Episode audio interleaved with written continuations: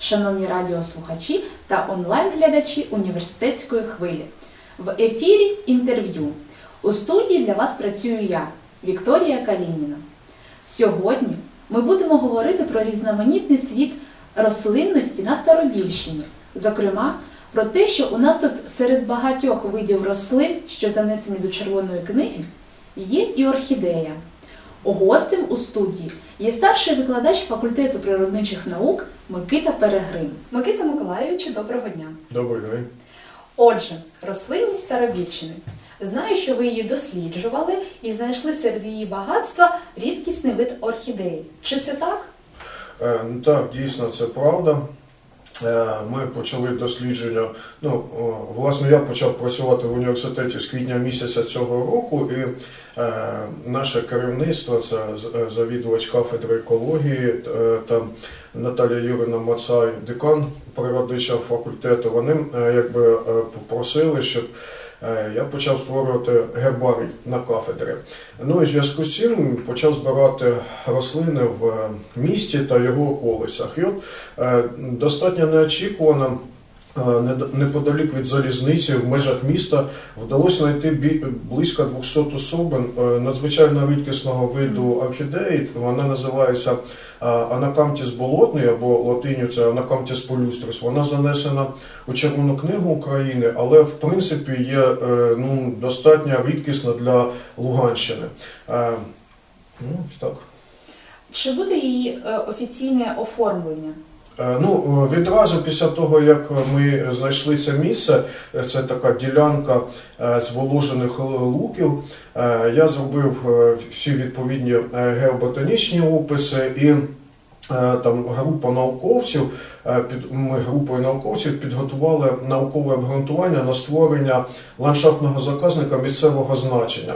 Ну, відповідно до процедури, ми подали документи з разом з клопотанням на створення цього природно-заповідного об'єкту до Луганської обласної адміністрації. Там відповідний відділ розглянув ці документи і погодив. І е, далі е, передали до Старобільської міської ради, оскільки Старобільська міська е, рада є землеко, ну, це землекористувач місцева міська громада. От зараз ми чекаємо е, найближче засідання е, міської ради, і де буде обговорюватись це питання. Е, Ну дуже хочеться вірити, що буде прийнято позитивне рішення про створення цього нового заповідного об'єкту в межах міста для збереження цієї унікальної орхідеї, ну популяції цієї унікальної орхідеї. А що буде далі після створення природозаповідної зони? Ну, е, зазвичай після того, як всі документи оформлені, е, е, якщо я не помиляюсь, після узгодження з міської ради ці документи по- повернуться в обласну адміністрацію. Обласна адміністрація має видати відповідне рішення про створення цього об'єкту. І далі ну, міській раді, е, міській адміністрації будуть передані природоохоронні зобов'язання, що вони мають робити, і власні межі об'єкта, ну як кажуть, винесені в натуру, тобто е, поставлять таблички, що це та- так. е, Ми пропонуємо назвати цей об'єкт Старобільська орхідея. Я думаю, що місцевим мешканцям буде приємно е, бачити таке словосполучення, тобто асоціація Старобільська і ну, ну такої надзвичайно гарної рідкісної рослини, як орхідеї. Да? Е, там будуть встановлені таблички, але е, це якби перший крок. Насправді дуже важливо е, підтримувати правильний е, режим охорони. Е, Там необхідно буде проводити викошування в певні терміни, е, вигрібання цього сіна. Бо крім того, там необхідно буде видалити е, кілька деревних рослин, бо, вони не природні. Це рослини адвентивні види, які потрапили до нас з Північної Америки. Е, Я не знаю, чи е, буде займатися цим е, міська адміністрація, чи є для у неї для цього ресурси.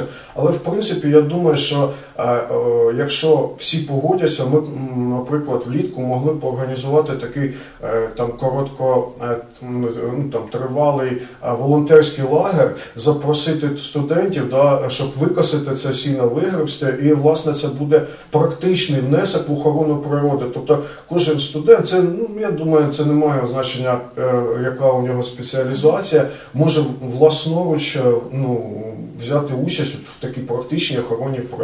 І це важливо. І це буде щороку. Ну це поки ідея, там побачимо, як воно буде. А як це позначиться на екології Луганської області? Ну, власне, е, це, цей е, заказник, якщо буде створений, він достатньо е, маленьку площу має, там менше гектара, але все рівно його створення, ну, я, я нічого не можу сказати. Про вплив цієї території на всієї Луганщини, але локальне значення без сумніву буде мати, бо це таки буде осередок збереження біорізноманіття. Е, Ми ж повинні розуміти, що там не лише орхідеї зростають, да, а е, до цього трав'янистого покриву для цих угруповань е, це селище багатьох комах, це ну я там вужа бачив, плазунів там. Крім того, можуть бути. Пташки, Е, це, це все єдина екосистема, і надзвичайно важливо її для, для місця зберігати. То ну від, від е, чим більше таких місць, тим краще е, і ну, наш добробут, наше, наше життя, оскільки середовище ну, більш здорове, якби виходить. Які у вас плани на майбутнє? Чи будете ви займатися дослідженням нашої степової зони? Е, Так, я, я планую продовжувати ці дослідження і розраховую е, знайти тут е, якби команду однодумців і в першу чергу не серед своїх колег, бо їх я добре знаю і ми з ними співпрацюємо. А мені хочеться працювати разом з молоддю. То я сподіваюся, що от зараз починається етап знайомства зі студентами, бо я не так давно почав працювати.